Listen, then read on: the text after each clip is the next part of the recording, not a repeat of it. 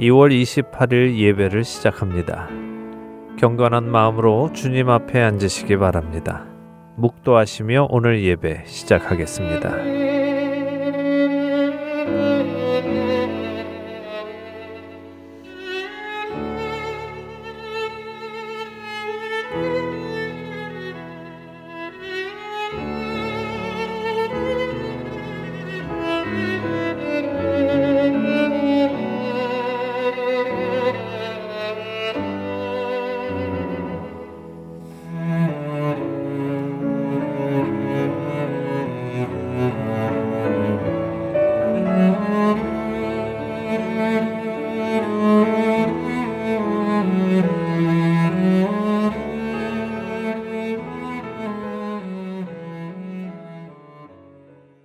함께 찬송하겠습니다. 새 찬송가 27장, 통일 찬송가 27장, 빛나고 높은 보좌와 찬송하겠습니다.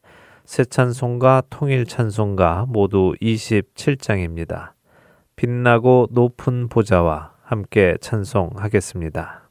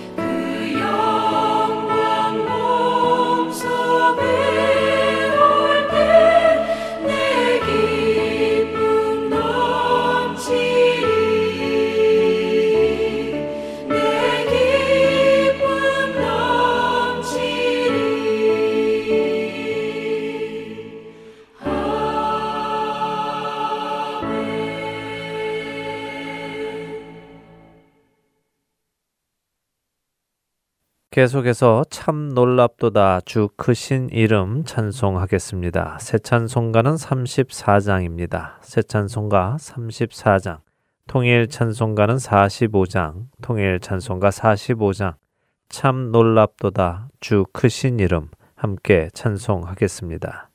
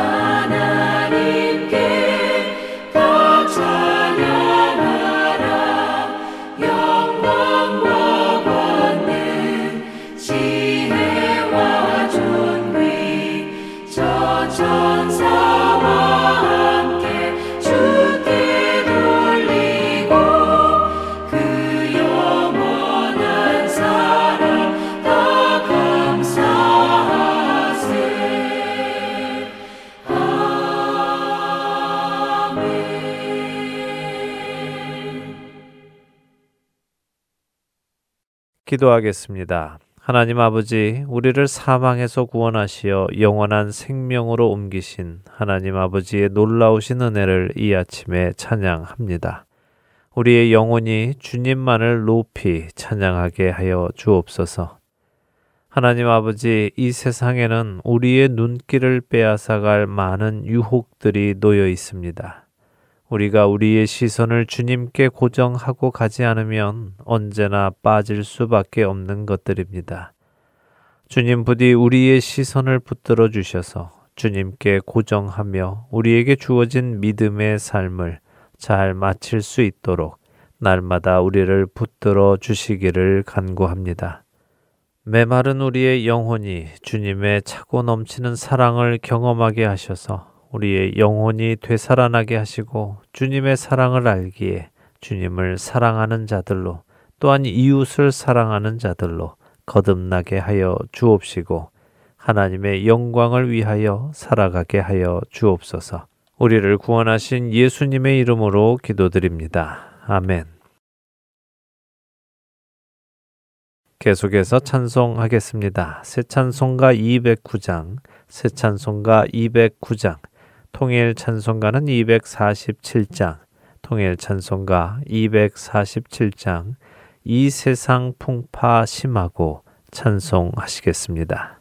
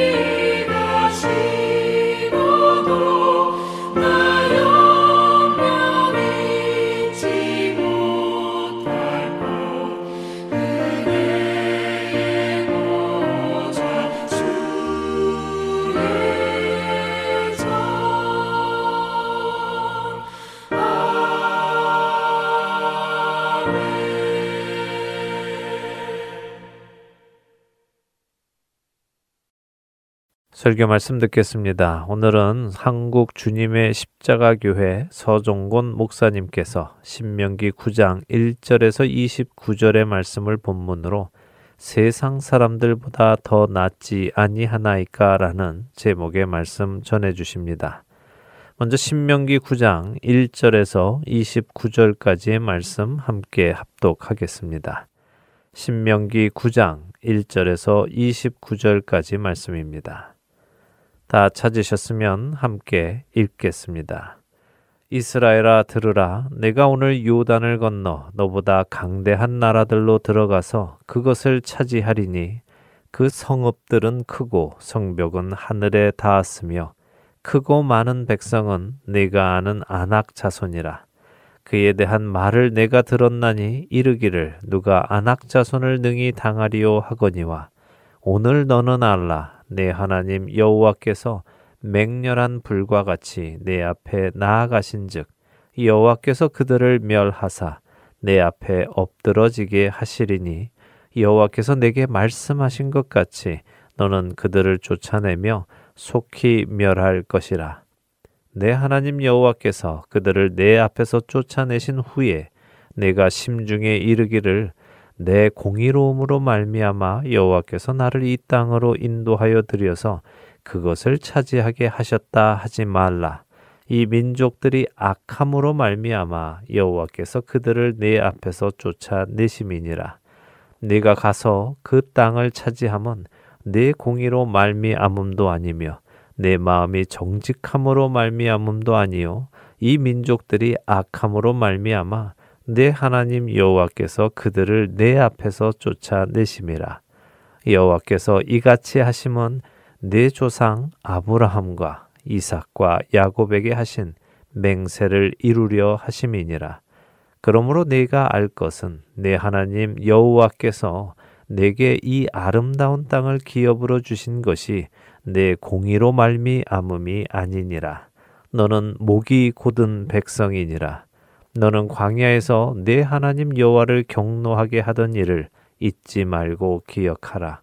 네가 애굽 땅에서 나오던 날부터 이곳에 이르기까지 늘 여호와를 거역하였으되 호렙산에서 너희가 여호와를 경노하게 하였으므로 여호와께서 진노하사 너희를 멸하려 하셨느니라.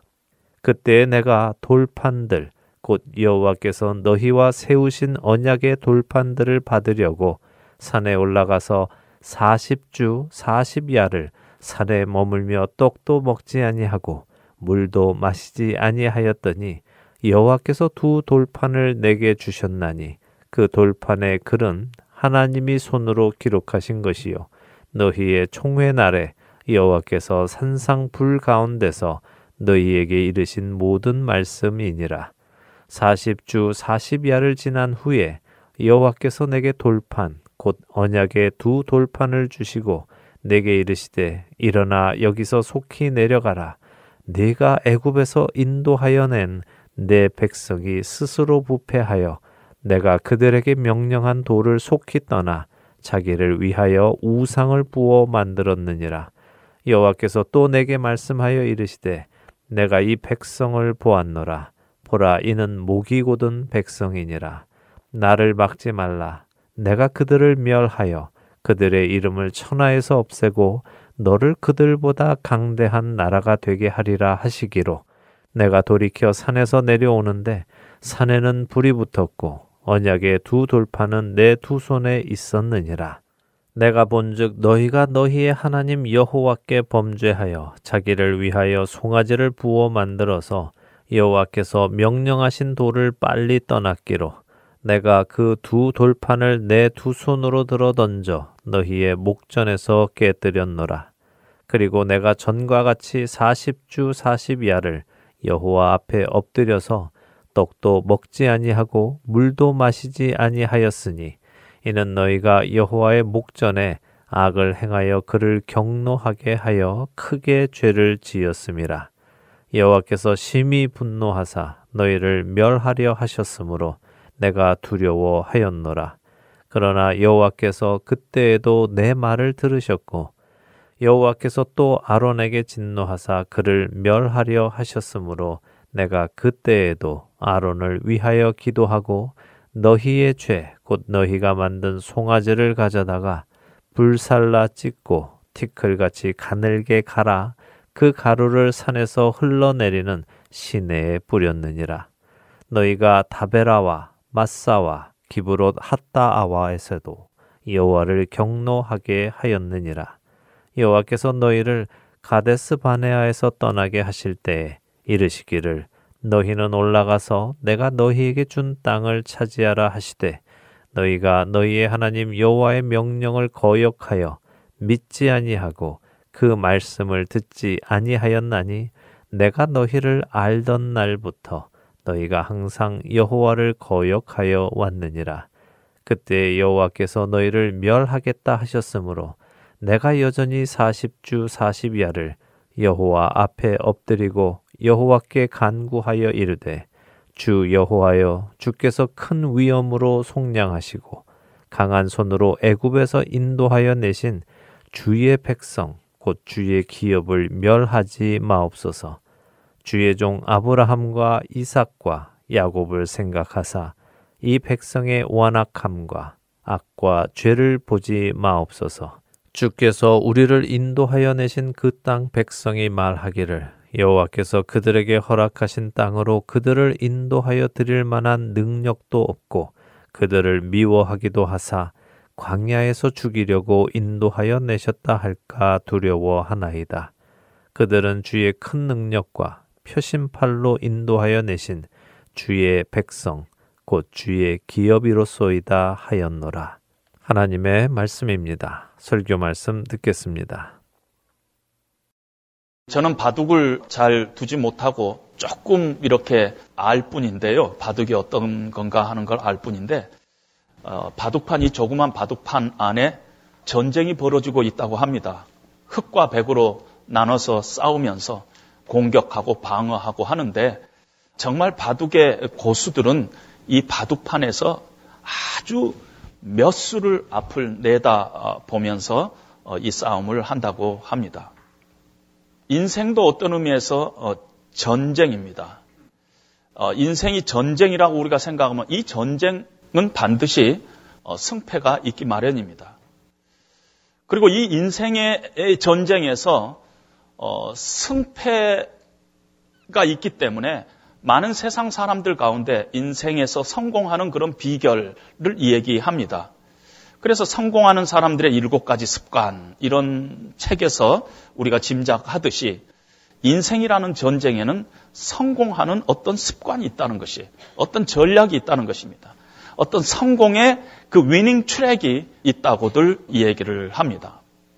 신앙생활을 보면은요, 신앙생활도 영적으로는 전쟁입니다. 그래서 이 전쟁이기 때문에 이 신앙생활 안에서도 승패가 있습니다. 신앙생활 잘해서 승리하는 사람도 있고 잘 못해서 어, 자꾸 패하는 사람도 있는데 이것이 전쟁이다면은 이 전쟁에는 잘 할 수 있는 승리할 수 있는 위닝 트랙이 이 가운데 어, 있습니다. 아무리 우리가 신앙생활 노력해도 하나님께서 원하시는 그 밖에서 우리가 만약에 신앙생활을 하고 있다면은 우리의 영적인 그 전쟁에서 우리는 패할 수밖에 없을 것입니다. 신명기는 어떤 면에서 크리스찬의 신앙생활에 관한 책입니다. 영적인 전쟁의 모습으로 우리에게 보여주지만은 예수 믿고 우리가 오늘도 어, 이렇게 예배를 드리는 우리들에 관한 책입니다. 어떻게 신앙생활에서 우리가 영적인 이 전쟁에서 우리가 승리할 수 있는가? 어디에 하나님께서 이 묻어두신 그 승리의 그 위닝 트랙이 거기에 있는가? 우리가 그것을 오늘 어, 말씀을 통해서 우리가 찾아보기를 원합니다. 이스라엘 백성들이 지금 하나님께서 약속하신 땅, 가나안 땅 바로 앞에 들어가기 일보 직전 요단강 앞에 지금 서 있습니다. 그런데 지금부터 40년 전에 이스라엘 백성은 이 근방 가데스 바네아까지 온 적이 있었습니다. 한 10일 정도면은 하나님께서 약속하신 가나안 땅에 들어갈 수 있었는데 전쟁에 대한 그 두려움이 생겼어요. 그래서 광야 길로 다시 돌아서 회진하고 지난 40년 동안 광야에서 어떤 면에서 낭비한 인생을 보내다가 40년 만에 다시 가나안 땅이 눈앞에 보이는 모압 평야 앞에 진을 치고 있습니다. 이 땅에 들어가기 위해서는 반드시 전쟁을 해야 하는 땅입니다. 그래서 이 전쟁을 이기기 위해서 하나님께서는 모세를 통해서 이스라엘 백성들에게 말씀하시는 내용이 어, 신명기에 지금 어, 기록되어 있습니다. 지금 이스라엘 백성들은 아주 심리적으로 위축되어 있습니다. 아주 두려움 가운데 있습니다. 자기들과 싸울 그 상대 가나안의 원주민들은 숫자적으로 많고 어, 자기들보다 더 강한 나라였어요. 성읍은 크고 성벽은 하늘을 닿았고 그들 가운데는 안악자손이라는 아주 거인들이 그 가운데 있었다는 것입니다. 들리는 소문에 의하면 누가 안악자손을 능히 당하리요? 아, 안악자손하고 싸움해봤자 우리는 어차피 지게 돼 있어 하는 소문들이 막 퍼지고 있는 그런 때입니다. 안악자손들 정말 키가 장대 같은 그런 족속들이 있는 그 앞에서 아주 지금 낙심하고 있는 것입니다. 모든 면에서 이스라엘 사람들이 가난 전쟁에서 이길 지금 승산이 없는 것입니다. 무기도 별로 없고요. 그동안에 40년 동안 이 남자들만 있는 게 아니라 애들도 있고 부인들도 있고 뭐 짐도 있고 해가지고 이건 군사라고 보기, 보기보다는 어디 거짓대라고 보기가 더 어, 맞을 정도로 조직력도 없고 이 군사력도 그런 지금 상태에 있습니다. 두려울 수밖에 없습니다. 그런데 하나님께서는 모세를 통해서 이스라엘 백성에게 말씀하시는데 이 전쟁은 반드시 너희가 이긴다 하고 얘기를 합니다. 이 전쟁은 너희가 이길지도 모른다. 그렇게 말씀하시지 않았어요. 내가 너희가 이 전쟁에서 이기기를 바란다. 이렇게 말씀도 하시지 않았어요. 너희가 확실히, absolutely 이 전쟁에서 너희가 이긴다. 그렇게 하나님께서 선포하세요. 왜냐하면 이 전쟁은 내게 속한 것이다. 내가 친히 앞장서서 싸우는 이 전쟁이기에 반드시 이긴다는 것이에요. 오늘 3절에도 보니까 너는 오늘 너는 알라.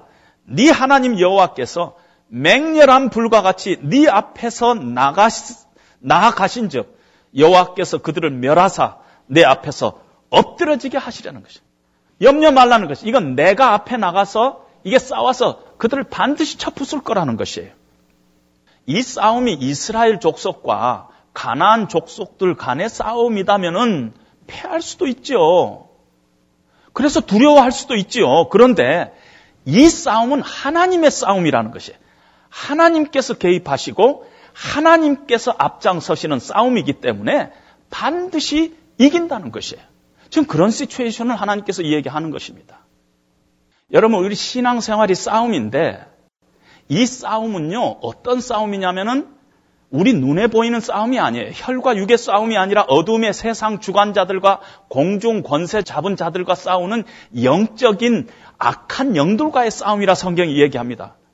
우리는 신앙생활을 할 때 우리가 교회 나와서 예배드리고 성경 공부하고 또 어느 때는 봉사하고 기도하고 또 K그룹이 모이고 이렇게 우리가 보지만 그 눈에 보이는 이 신앙적인 행위 배후에는 엄청난 영적인 싸움이 있다는 것입니다. 악한 영들과의 싸움이 있어요. 그래서 이 땅에서 우리가 승리하는 신앙생활 하기가 쉽지 않은 이유가 우리가 싸우는 상대가 악한 영이에요. 우리보다 강하고 우리보다 막강한 힘을 가지는 악한 영들과 싸움이 영적인 싸움이기 때문에 우리가 질 수 있어요. 거의 질 수밖에 없어요. 그런데 하나님께서는 이 싸움은 반드시 내가 이긴다. 네 눈에 바라보기에는 이게 세상 싸움인 것 같지만은 네 눈에 판단하기에는 아 내가 이길 수 있을까 하고 염려도 되고 두려워하지만은 그게 아니라는 것이에요. 이건 영적인 싸움인데 이 전쟁은 내가 앞장서는 싸움이기 때문에 너희가 반드시 이긴다 하고 성경이 얘기를 하고 있습니다. 신앙생활에서는 이 확신, 이 컨피던스를 가지고 우리가 싸워야 됩니다. 우리의 싸움은요, 우리의 영적인 싸움은 하나님께서 우리 대신 싸우는 싸움이기 때문에 우리가 반드시 이긴다. 그래야만이 우리가 기쁨으로 신앙생활 할 수 있고 능력 있는 신앙생활 할 수 있습니다. 그러나 중요한 것은 하나님께서 이 영적인 싸움에 앞장서기 때문에 하나님은 반드시 이기지만은 문제는 내가 하나님 편에 서 있느냐가 아주 중요합니다. 하나님이 싸우시는 이 싸움에 내가 지금 하나님의 도구로 사용되고 있느냐? 혹은 상대방 악한 영의 도구로 사용되고 있느냐? 우리는 모른다는 것입니다. 하나님이 원하시는 일 가운데 내가 지금 서 있느냐? 아니면은 악한 영이 원하는데 거기에 내가 서 있느냐? 영적인 싸움에서 이길 그 위닝 트랙 가운데 내가 서 있느냐? 그러면 반드시 이기는데 내가 다른 데 서 있으면은 이게 큰일이라는 것입니다. 사도 바울이 감옥 속에서 이렇게 얘기했습니다. 내게 능력 주신 자 안에서 내가 모든 것을 할 수 있느니라. 내가 비천에 처할 때도 있고 풍부에 처할 때도 있지만은 내가 이 싸움에서 늘 이길 수 있다. 너희가 기뻐하라. 내가 다시 말하노니 기뻐하라. 감옥에 있는 사람이 감옥 밖에 있는 사람에게 이 얘기하고 있는 그 이유가 이 지금 이 싸움이 영적인 싸움이고 이 싸움에 지금 앞장서시는 분이 하나님이시고 나는 그 하나님의 도구로 선한 도구로 사용되고 있다고 확신하고 있기에 이렇게 확신 있게 말하고 있는 것입니다. 따라서 우리가 신앙생활 할 때 좀 힘들고 어려운 때도 있어요.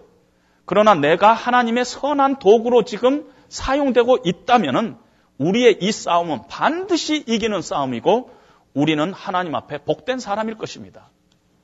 그러나 만약에 내가 크리스찬으로 살고 있으면서 내 라이프 스타일이라든지 내 세상을 바라보는 방법이라든지 신앙생활의 태도라든지 내 인생의 목적이라든지 내 삶의 어떤 priority라든지 이런 것들이 하나님이 기뻐하시지 않은 쪽에 내가 발을 담그고 있을 수가 있어요. 그러면 우리는 반드시 지게 돼 있어요. 왜냐하면 신앙생활은 전쟁이고 전쟁은 하나님이 싸우시는 싸움이기 때문에 어느 때 하나님께서 내 앞에서 나를 부시러 올 거기 때문에 반드시 우리는 지게 돼 있어요. 아무리 우리가 어떤 사람들 눈에 보기에는 대단한 일을 한다 할지라도 하나님의 방법, 하나님의 목적, 하나님께서 원하시는 그 싸움 자리에 내가 있지 않으면 나는 반드시 패하게 되어 있습니다. 교회도 마찬가지입니다. 하나님께서 원하시는 싸움의 교회가 선한 도구로 사용되고 있다면 교회가 아무리 작아도 아무리 힘들어도 그 교회는 아름다운 교회고 하나님의 쓰임 받은 교회일 것입니다. 그러나 그 교회 안에 인간적인 욕심이 지배를 하고 교회 안에 위선된 크리스찬들로 가득 차 있고 교회가 세속화되어 가고 있다면은 악한 세력에 오히려 앞장서는 그런 도구로 지금 사용되고 있다면은 그 교회가 천 명이 모이든 만 명이 모이든 50만 명이 모이든 그 교회는 반드시 망하게 돼 있어요. 왜냐하면 이 영적인 싸움에 싸움은 하나님이 싸우시는 싸움이고 하나님 반대편에 서 있으면 우리는 반드시 망하게 돼 있다는 것이에요. 여러분 눈을 뜨고 보세요. 하나님 아닌 쪽에 서 있는 교회들이 무너지고 있는 소리가 들리지 않아요? 이 세상 보세요. 무너지는 소리가 들리지 않아요. 그러므로 개인이나 교회나 매 순간 이 일이 하나님이 기뻐하시는 일인가? 이 판단이, 이 생각이 정말 하나님이 기뻐하시는 일인가? 아주 고민하고 심각하게 신중하게 자기 자신을 돌아봐야 합니다. 내가 오늘 하나님의 선한 도구로 쓰이고 있다면 반드시 승리할 것이고 하나님의 선한 도구 밖에서 내가 지금 신앙생활하고 있다면 반드시 패할 것입니다. 여기에 우리 신앙생활에 승패가 달려 있다는 것입니다. 그래서 신앙생활에 이 승리할 수 있는 비결의 첫 번째는요, 내가 하나님 편에 서 있는 것이에요. 그것이 쉽지 않지만은 하나님 편에 늘 서 있는 것이에요. 그래서 하나님의 뜻은 어디 있는가? 하나님의 계획은 무엇인가? 하나님의 생각은 어디에 있는가? 하나님의 방법은 이때 무엇을 원하시는가? 하나님의 꿈, 하나님의 목적, 하나님의 말씀은 나에게 무엇을 이야기하고 있는가? 여기에 우리가 계속 고민하고 그쪽에 우리가 우리의 신앙생활을 갖다 붙으면은 우리의 신앙생활은 이 영적인 싸움에서 우리는 반드시 이길 것이라는 것입니다. 근데 여기서요, 이런 질문이 생깁니다. 왜 하나님께서는 우리를 이스라엘을 하나님의 도구로 사용하는가? 왜 하나님께서 이스라엘 앞서서 싸우시는가? 오늘 성경에 보니까 그 이유가 하나님 때문이라고 얘기합니다. 하나님께서 하신 약속. 5절에 보니까 여호와께서 이같이 하심은 네 조상 아브라함과 이삭과 야곱에게 하신 맹세를 이루려 하십니다. 하나님께서 스스로에게 하신 그 맹세, 아브라함을 두고 이삭을 두고 야곱을 두고 하신 그 하나님의 그 언약을 하나님께서 이루게 하셨다는 것입니다. 또 하나는 가나안 원주민 족속이 너무 악해요. 그 죄가 아주 하늘 끝까지 있어가지고 하나님께서 그들을 심판하시는데 이스라엘을 그 하나님의 심판의 도구로 사용하신다는 것입니다. 그런데 하나님께서 오늘 우리가 읽은 말씀에서 강조하시는 게 뭐냐면은 이스라엘 백성을 도구로 사용하시는 이유가 너희 때문이 아니라는 것이에요. 너희 때문이 아니고 내 때문이라는 것이에요. 내가 너희를 사용하는 이유는 너희 안에 뭐 대단한 뭐가 있어서가 아니라 다 내 때문이라는 것이에요. 그 이유가 나한테 있다는 것입니다. 그런데 너희가 이제 가나안에 들어가서 싸울 때 한번 이 싸움에서 이기고 저 싸움에서 이기고 이렇게 전쟁에서 이기고 난 후에 너희가 속으로 이런 생각을 할 거라 하는 것이 사절에 있습니다. 너희가 신앙생활 한 10년, 20년 하다가 이제 신앙생활이 좀 익숙해지고 성령의 능력도 체험하고 참 하나님께서 나와 함께 하신다는 것도 이렇게 체험하고 그러면서 너희 마음속에 쓱 드는 생각이 있을 텐데 이 생각일 거라는 거예요. 사절에 보면은 네 하나님 여호와께서 그들을 네 앞에서 쫓아내신 후에 네가 심중에 네, 네 속으로 말하기를 이르기를 내 공의로움으로 말미암아 여호와께서 나를 이 땅으로 인도하여 들여 그것을 차지하게 하셨다. 이 민족들이 악함으로 말미암아 여호와께서 그들을 우리 앞에서 쫓아내심이니라 하지 말라. 여러분 제가 다르게 읽었습니다. 지금 하지 말라가 중간에 있는데 제일 뒤로 뺐어요. 왜냐하면은 NIV 성경이 잘못 실수로 번역을 잘못했어요. 그래서 우리가 사절을 읽으면은 내가 심중에 이르기를 내 공의함으로 말미암아 여호와께서 나를 이 땅으로 인도하여 들여서 그것을 차지하게 하셨다 하지 말라. 이 민족들이 악함으로 말미암아 여호와께서 그들을 내 앞에서 쫓아내심이니라. 이렇게 읽은데 원래 뜻은 이렇게 읽어야 돼요.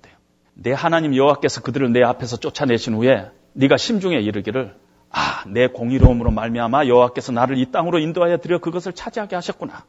이 민족들이 악함으로 말미암아 여호와께서 그들을 우리 앞에서 우리 앞에서 쫓아내심이라. 그렇게 말하지 말라는 것이에요. 여러분 신앙생활 우리가 좀 하다 보면은 하나님의 능력을 이렇게 체험하다 보면은 내가 지금 신앙생활 잘 해서 뭐가 이렇게 잘 되고 있다 이렇게 생각하기가 쉽습니다. 아 하나님 앞에 내가 기도의 재단을 이렇게 쌓았더니 하나님께서 축복해 주시는구나. 아 우리 교회가 이렇게 구제를 참 많이 했더니 하나님께서 우리 교회를 이렇게 축복해 주시는구나. 내가 교회 일에 성심으로 열심히 봉사했더니 아, 하나님께서 나를 장로로 이렇게 선출해 주시는구나. 아, 하나님께서 한국 교회가 이 세계 방방곡곡에 선교사를 파송해 가지고 세계에서 두 번째로 선교사를 많이 보내는 이 나라가 우리가 참 그렇게 선교사를 많이 파송했더니 하나님께서 우리 한국 교회를 축복해 주시는구나. 요즘은 그렇게 생각하지 않지만은 얼마 전까지 많은 사람들이 그렇게 생각했습니다. 그렇게 생각하지 말라는 것이 5절에 보니까 네가 가서 그 땅을 차지하면 네 공의로 말미암도 아니요.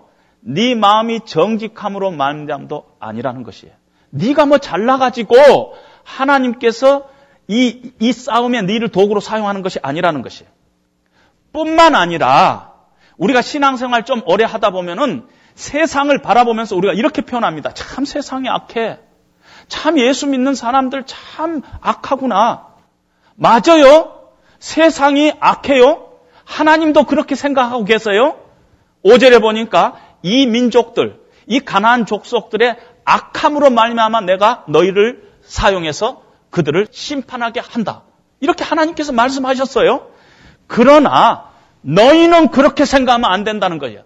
너희는 요놈들이 악해서 하나님께서 나를 들어서 이들을 심판하게 하신다. 그렇게 생각하면 안 된다는 것이에요. 사절 말씀에. 그렇게 하지 말라는 것이에요. 근데 우리가 그렇게 생각합니다. 이렇게 한번 설명을 해볼까요? 옛날에 이 한국에는 인류 고등학교가 있었어요. 시험을 보고 들어갔어요. 뭐, 뭐 KS, 뭐 이런 고등학교 있잖아요. 경기고등학교 이런데요. 저 시골에서는 고등학교 1등을 해도 중학교를 1등을 졸업해도 그 학교 들어갈 수가 없었어요. 근데 언제부턴가 그 학교가 뺑뺑이를 돌렸어요. 추첨을 했어요. 추첨을 해갖고 내가 그 좋은 고등학교에 들어갔어요. 그런데 사람들 앞에서 실력으로 들어간 척 자랑을 하면은 말도 아닌 소리라는 게 꼴불견이라는 것이에요. 네 실력으로 들어간 거 아니라는 것이야. 뺑뺑이 돌려서 들어간 거라는 것입니다. 기분 나쁘냐? 그래 한번 이 얘기 좀 해볼까? 하나님께서 6절에 이야기합니다. 하나님께서 내게 이 아름다운 땅을 기업으로 주신 것이 네 공의로 말미암음이 아니니라. 너는 목이 고든 백성이라는 것입니다.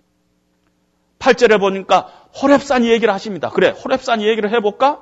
너희가 호랩산에서 이 하나님과 언약을 체결하는 이 신성한 순간에 너희가 이 호랩산 밑에서 무슨 짓을 했는가 너희 아느냐?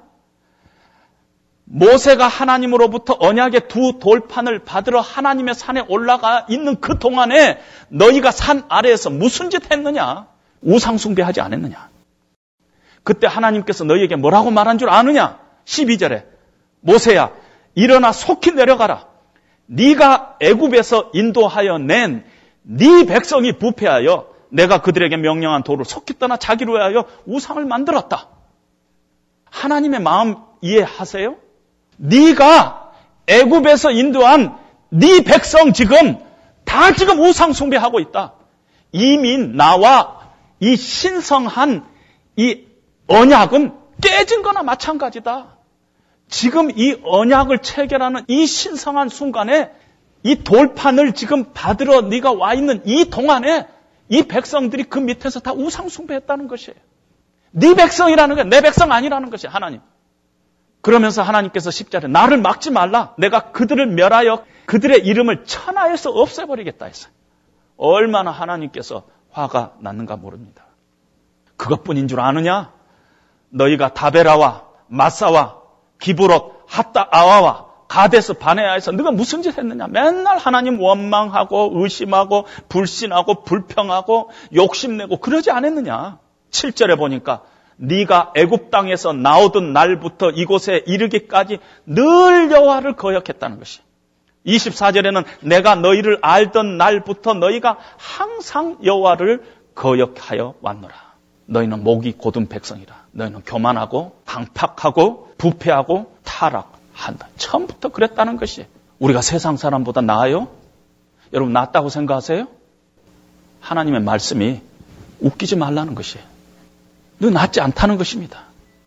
너희가 의롭기는커녕 끊임없이 끊임없이 늘 항상 처음부터 지금까지 불의했다는 것이에요.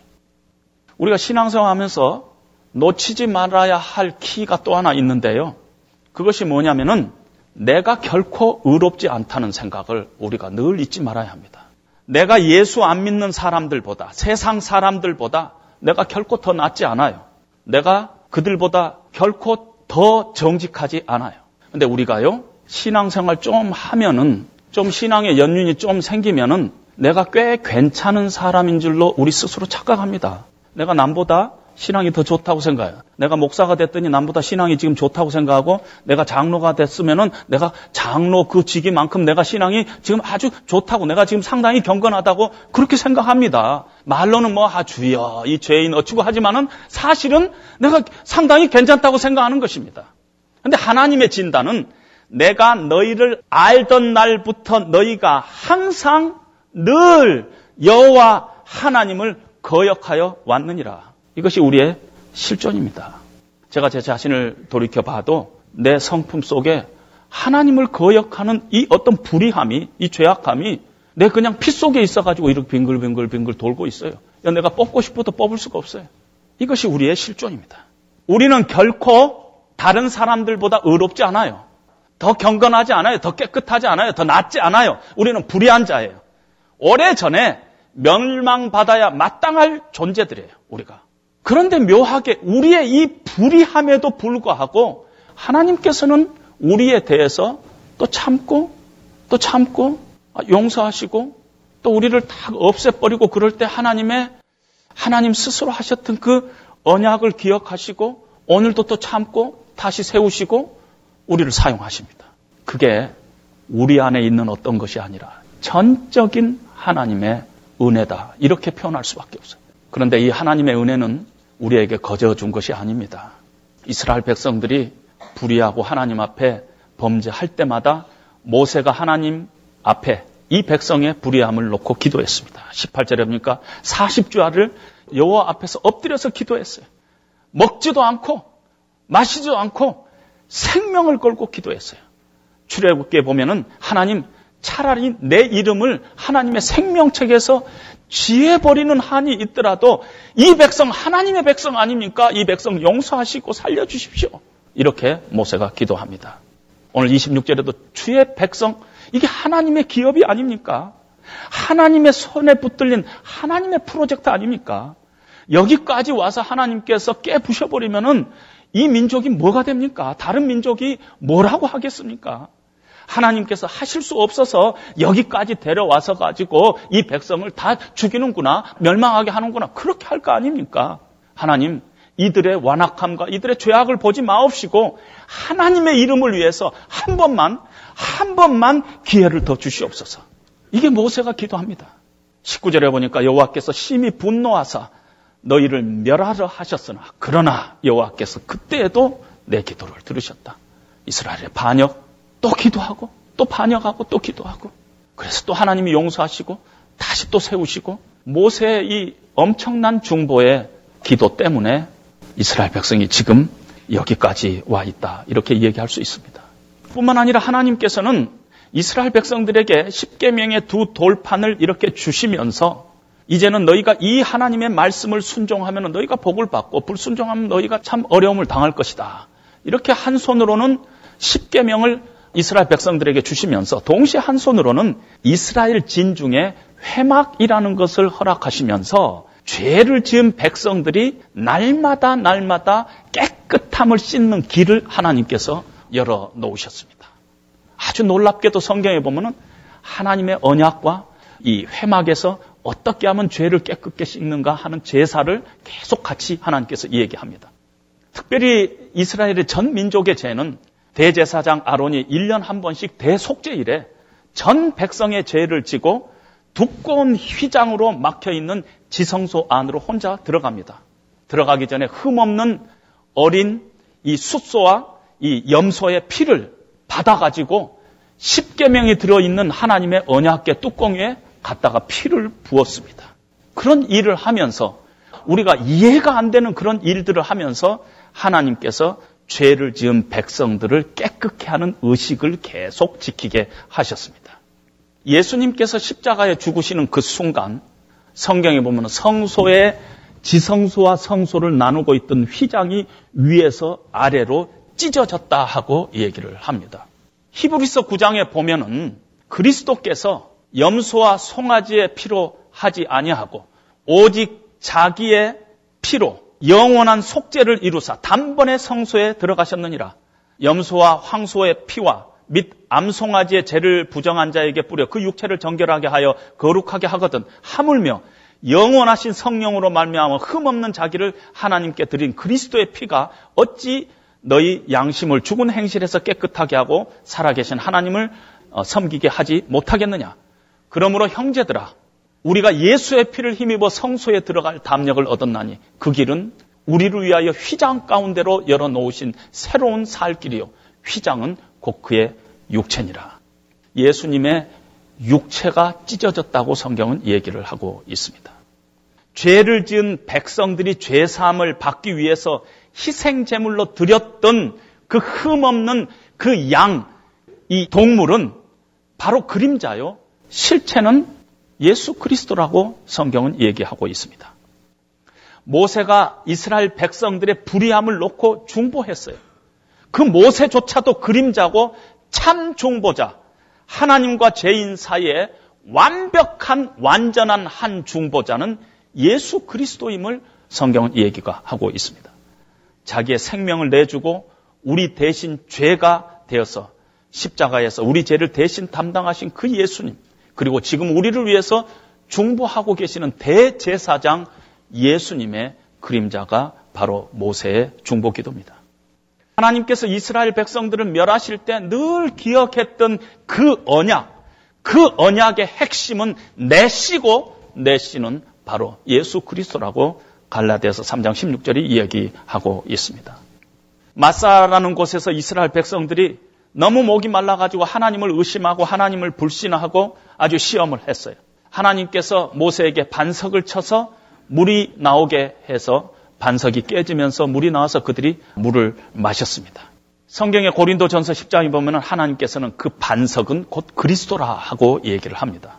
모세 지팡이는 사실은 하나님 앞에 반역하는 이스라엘 백성들을 쳐야 했을 텐데 하나님께서는 이스라엘 백성들을 치는 대신에 반석이신 그리스도를 치셨어요. 그리고 반석이신 그리스도가 깨지면서 육체가 찢어지면서 그 속에서 피가 나오면서 결국은 그 피로 우리가 죄 사함을 얻고 우리에게 영원한 생명을 하나님께서 어, 주신 것입니다. 성전에 찢겨진 휘장은 바로 예수 그리스도의 육체라고 성경은 얘기를 하고 있습니다. 우리가 어떤 자냐면요. 그리스도의 피로 그리스도의 몸을 찢고 살아난 사람들이 우리입니다. 우리가 다른 사람이 아니에요. 그러면 세상 사람들과 우리하고 전혀 차이가 없는데 세상 사람들보다 우리가 전혀 공의롭지도 않고 더 전혀 정직하지도 않고 세상 사람들보다 나을 게 하나도 없는데 하나님께서 왜 우리의 인생 가운데 이런 망극하신 일을 하셨을까? 그리고 왜 지금도 하나님께서는 우리를 이렇게 붙잡고 이렇게 스트럭을 하시는가? 설명할 방법이 없어요. 한 가지 설명이 건 오직 그건 하나님의 은혜다. 그렇게밖에 설명할 방법이 없어요. 아, 하나님의 은혜로 있을 때 없는 자, 왜 구속하여 주는지 난 알 수 없도다. 이 찬송을 우리가 부를 수밖에 없는 것이. 예수 믿고 여전히 오늘도 우리는 하나님 앞에 불의한 자들이에요. 세상 사람들보다 나을 것이 하나도 없어요. 그런데 우리가 살아가고 있어요. 처음부터 불의한 자고 늘 하나님 앞에 우리가 죄를 지은 것 외에는 우리가 더 다른 게 없는데 하나님께서 여전히 오늘도 우리에 대해서 참으시고 또 참으시고 용서하시고 용서하시고 그 어떻게 된 일이냐? 그 이유가 뭐냐? 우리의 불의함에도 불구하고 하나님께서 우리를 계속 용서하시고 용서하시고 사용하시는 그 이유가 뭐냐? 설명할 방법이 없어요. 그냥 오직 하나님의 청량할 수 없는 은혜 때문이다. 그렇게밖에 표현할 수 없어요. 사도 바울이 그렇게 생각했어요. 나의 나 된 것은 오직 하나님의 은혜라. 내가 궁휼하심을 입어서 하나님의 직분을 맡은 자 되었다. 내가 목사가 되고 내가 장로가 되고 내가 교사가 되고 내가 집사가 되는 그것이 나의 어떤 충성됨이 아니라 나는 여전히 하나님 앞에 죄악된 것밖에 내놓을 것이 없는데 하나님의 궁휼하심을 입어가지고 내가 이 직분을 맡았다. 내가 늘 감사함은 하나님께서 나를 충성되게 여기셔서 이 직분을 나에게 맡겼다. 내가 죄인 중에 괴수다. 이것이 사도 바울의 고백이에요. 그래서 우리가 신앙생활 하면서 늘 잊지 말아야 할 것은요. 내가 죽을 수밖에 없는 죄병에 걸렸는데 예수님께서 생명 대신 주고 내가 살아난 자예요. 내가 사형 선고를 받은 자였는데 내가 심장이 다 없어져 버려야 될 그런 사람인데 예수님께서 내 안에 예수님의 심장을 갖다 주고 내가 사, 다시 살아났어요. 내 안에서 예수님 심장이 뛰고 있어요. 그래서 내가 새로운 생명을 얻은 자예요. 그럼 내가 매일 어떤 생각을 가지고 살아야 되겠어요? 어떻게 사는 것이 예수님을 위해서 사는 것인가? 매일매일 우리가 하나님이 기뻐하시는 일이 무엇인가? 내가 어떤 일을 판단할 때도 하나님은 무엇을 원하시는가? 우리가 그렇게 살아야 된다 하는 것입니다. 뿐만 아니라 우리가 늘 기억해야 할 것. 하나님 앞에 우리가 나갈 때마다 나의 어떤 것 가지고 나가지 마시기 바랍니다. 기독교는 철저하게 내가 하나님 앞에 나갈 때 나의 연약함 들고 나가는 것이 내 안에 하나님 죄밖에 없어요. 내 안에 하나님 불의함밖에 없어요. 내가 가지고는 하나님 앞에 나갈 수 없어요. 예수님의 십자가의 보혈 의지에서 나갈 수밖에 없어요. 예수님이 나를 위해서 흘리신 피, 찢기신 그 육체, 그분의 그 완전하신 사랑 거기에 내가 의지해서 나갈 수밖에 없어요. 빈손 들고 앞에가 십자가를 붙드네. 의가 없는 자라도 도와주심 바라고 생명 샘에 나가니 나를 지쳐 주시옵소서. 이 고백 가지고 우리가 매번 나가는 것이에요. 연약함 가지고 나가는 것입니다. 물론 하나님은 도덕적인 하나님이세요. 우리가 그 하나님 기뻐하시는 것이 무엇일까? 하나님 닮아가려고 하나님 앞에서 나도 거룩한 삶 살려고 애쓰면은 우리 자신이 분명히 하나님 보시기에는 나아질 거예요. 그러나 내가 내 자신을 바라보고 나아짐 가지고 하나님 앞에 나가면은 그건 기독교 아니라는 것이에요. 나는 하나님 앞에 나갈 때 여전히 나는 부족하고 죄악되고 나의 연약함 가지고 늘 하나님 앞에 나가는 것입니다. 그렇게 나가면은 내 안에 청량할 수 없는 그 하나님의 은혜 때문에 내가 오늘도 살고 있구나. 내가 나를 자신을 바라볼 때 참 내가 불의한 자구나. 내가 정말 죽을 병에 죄병에 걸려 있는데 하나님께서 나를 그 보배로운 피 흘려서 사셨구나. 이 은혜의 감동이 생기면은요. 그 다음에 우리도 모르는 사이에 영적인 전쟁에서 하나님께서 우리 앞에 서 주세요. 그래가지고 이기게 하세요. 믿음으로. 우리가 이 세상에서 어떤 어려운 가운데 있어도 세상이 이해도 할 수 없고 상상할 수 없는 하나님이 주시는 평강과 하나님이 주시는 기쁨과 하나님이 주시는 자유함이 우리를 채우게 되고 그것 때문에 우리가 하나님께 감사하며 찬송하며 승리하는 크리스찬의 삶을 살아갈 수 있는 것입니다. 그것이 하나님께서 우리에게 주시는 처방인 것입니다. 다 함께 일어나셔서 새 찬송가 488장, 새 찬송가 488장, 통일 찬송가는 539장, 통일 찬송가 539장, 이 몸의 소망 무언가 부르신 후에 서정곤 목사님의 축도로 오늘 예배 마치도록 하겠습니다.